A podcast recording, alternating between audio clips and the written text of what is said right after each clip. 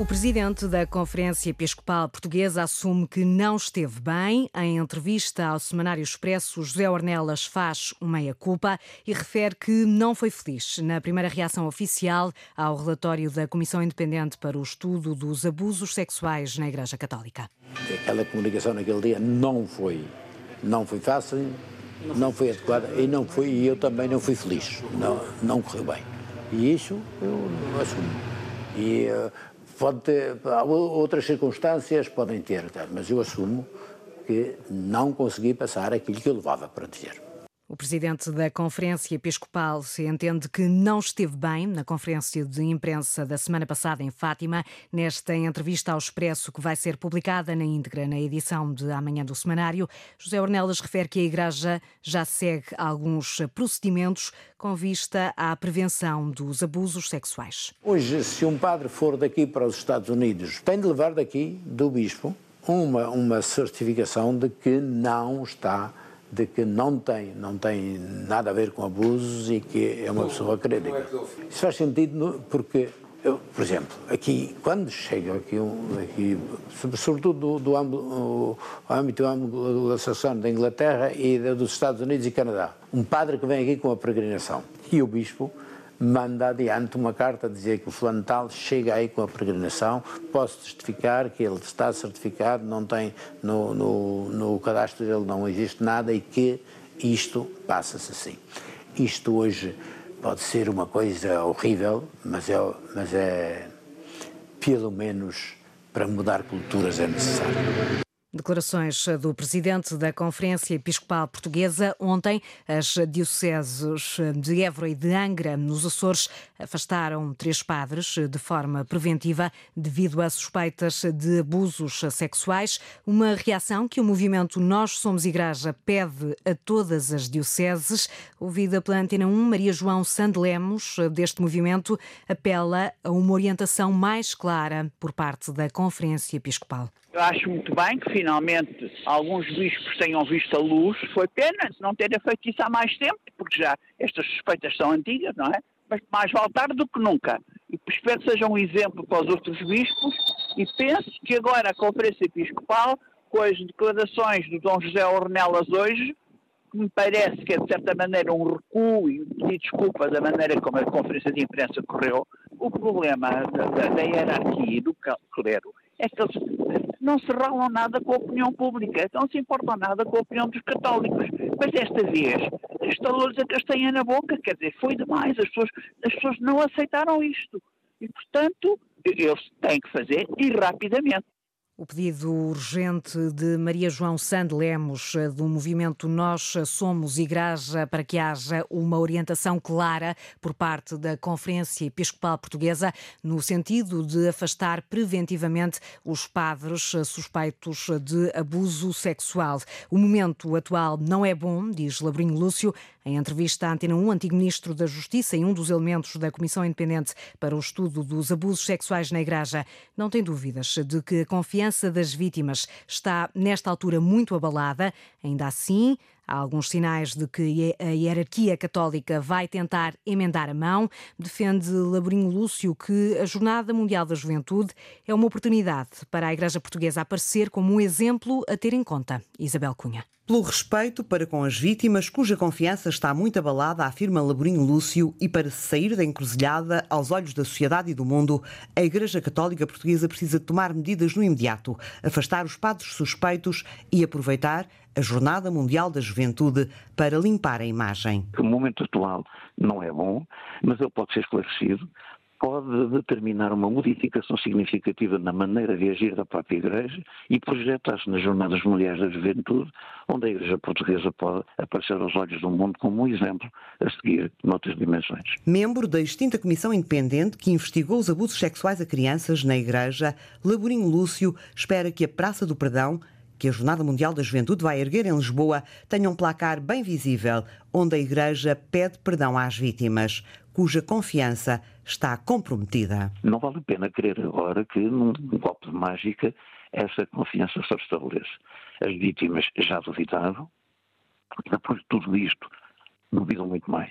E, portanto, é preciso encontrar soluções. Soluções que passam por afastar os padres suspeitos. Laborinho Lúcio elogia o arcebispo de Évora e o bispo de Angra do Heroísmo. Temos que os louvar porque eles, no fim de contas, assumiram uma posição que aparentemente ia contra a corrente daquilo que tinha sido dito quer pela conferência, na conferência da imprensa, quer pelo Sr. Cardeal Patriarca. Na opinião de Laborinho Lúcio, tem que se avançar para o apoio psicológico às vítimas o mais depressa possível, numa articulação entre a Igreja e o Estado. Nós, inclusivamente, neste momento estamos em contato com o Ministro da Saúde, justamente para poder garantir que isso é possível justamente porque também entendemos que esta questão dos abusos sexuais de crianças vai para lá da Igreja e é preciso encontrar respostas no sistema para responder a essa outra dimensão.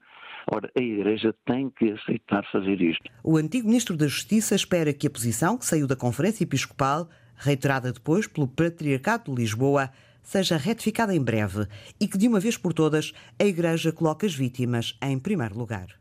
As considerações e os pedidos de Laborinho Lúcio, registados eh, pela jornalista Isabel Cunha, o antigo ministro da Justiça, aplaude a decisão do arcebispo de Évora e do bispo de Angra de afastar de forma preventiva os eh, padres suspeitos de abusos sexuais.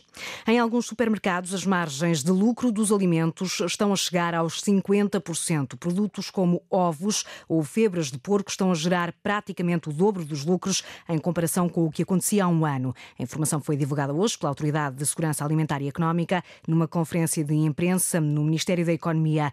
Alimentos essenciais como frutas, legumes ou cereais estão mais caros. O preço do cabaz subiu quase 30% desde o ano passado e até fevereiro deste ano, de 75 euros em janeiro de 2022. Este cabaz ultrapassa agora os 96 euros. O Ministro da Economia não é favorável favorável a uma imposição de preços, mas avisa na Tércia Simões que podem ser decididas medidas mais apertadas para proteger os consumidores. O aumento do preço dos produtos alimentares acima da inflação levou o governo a fazer contas. O ministro da Economia, Costa e Silva, deu o exemplo do mês de fevereiro, em que a inflação rondou os 8% e a inflação do preço dos produtos alimentares foi de 21%. Para atacar o problema, o ministro da Economia destaca o papel da ASAI. O facto de entre setembro do ano passado passado e, e, e março deste ano ter estas mais 960 operadores fiscalizados, ter os 50, 51 processos de crime que foram levantados, as 91 contraordenações, são efeitos práticos e são dissuasores de todo o tipo de práticas possam ser abusivas. O inspetor-geral da ASAI, Pedro Portugal Gaspar, enquadra estes processos. A última palavra acaba o Ministério Público e, portanto, a ASAI aqui aparece como coadjuvante, como, no fundo, uh, retira um conjunto de indícios, constrói uma determinada um, percepção e uma tese, se quiser, e depois coloca em validação a autoridade judiciária. Já o Ministro da Economia promete dotar a ASAI de mais meios para proceder à inspeção e perceber o que leva ao aumento dos preços do produtor ao consumidor final. O Ministro, questionado sobre a diminuição do IVA, disse que está sempre em análise, mas que não será a solução. Mas promete ser rigoroso em situações de alegada especulação de preços. Tem, tem, tem toda a razão e nós estamos a equacionar todas as, portanto, todas as opções nesta altura estão em aberto, inclusive as mais musculadas. Nós, nós queremos tomar essas medidas da posse da, da, da informação. O cabaz alimentar definido pela ASAI, de janeiro de 2020 até agora, teve um aumento superior a 20 euros. Desde o segundo semestre do ano passado, a ASAI realizou mais de 960 ações de fiscalização e instaurou 51 processos crime por especulação. No caso das cebolas, por exemplo, a ASAI detectou margens de lucro de mais de 50%. Os agricultores estão hoje de regresso aos protestos, nomeadamente contra o que dizem ser a falta de apoios do governo. Hoje estão em Beja, numa manifestação que está a ser acompanhada pelo repórter Paulo Nobre. Meio dia e onde, eh, a esta hora, cerca de 2 mil agricultores sobem à avenida em direção ao centro eh, de Beja. Atrás destes 2 mil agricultores há uma eh, rumaria de cerca de 800 máquinas agrícolas, tratores e outras máquinas agrícolas que se vieram concentrando nesta manifestação.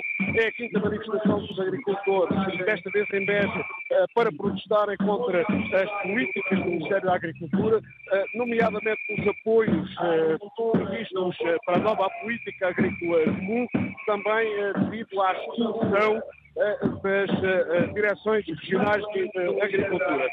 Dizer só esta nota no final deste, deste direto que esta manifestação estava prevista sair do Parque de Feiras e Instituições cerca das 10 e meia da manhã, mas o número de agricultores, sobretudo o número de máquinas agrícolas que aqui se concentrou foi de tal ordem que toda a cidade em redor ficou uh, cortada e por isso só agora perto do meio-dia foi possível sair esta manifestação.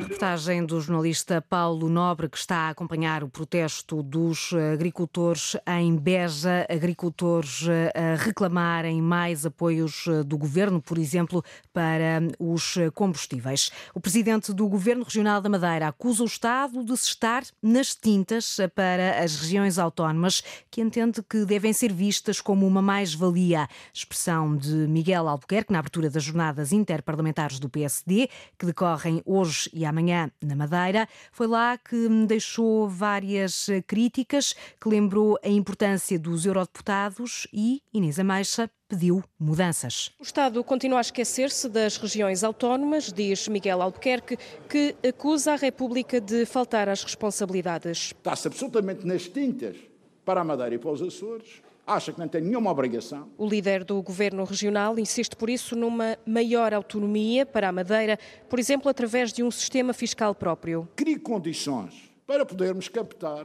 empresas. Agora, o que nós podemos ter é a legislação nacional socialista anti-criação de riqueza contra os empresários, com uma burocracia monumental com impostos altíssimos. Nesta iniciativa, Miguel Albuquerque defendeu que as regiões ultraperiféricas da União Europeia significam uma afirmação física da Europa enquanto potência e acusa o Estado português de incoerência. O que é triste é que o Estado está a reclamar sempre da União Europeia uma solidariedade que não tem para com as suas próprias regiões e com os seus territórios. Já José Manuel Fernandes, líder da delegação do PSD no Parlamento Europeu, lembrou os fundos europeus para defender que Portugal tem muito a aprender com a Madeira. Os fundos europeus são mais-valia. Não são para substituir, neste caso, o orçamento da Madeira. E, nesse sentido, também há muito a aprender, em termos nacionais, com a Madeira na utilização dos fundos para que efetivamente eles acrescentem e não substituam. Também Jaime Felipe Ramos, líder do grupo parlamentar do PSD na Madeira, fez uma intervenção na abertura das jornadas interparlamentares para afirmar que a União Europeia sempre foi mais amiga da Madeira do que a própria República Portuguesa. As jornadas interparlamentares do PSD são organizadas pela Delegação Social Democrata no Parlamento Europeu em parceria com o grupo parlamentar do PSD na Madeira. A iniciativa vai contar esta tarde com a presença do líder do PSD, Luís Montenegro, no Funchal. A fechar, dou-lhe conta das informações da inflação na zona euro, que atingiu uh, o ano passado um novo recorde, com o valor a chegar aos 8,4%, quando no ano anterior, em 2021, tinha eh, registado o valor de 2,6%. São dados que acabam de ser divulgados pelo Eurostat, o Gabinete de Estatísticas da União Europeia.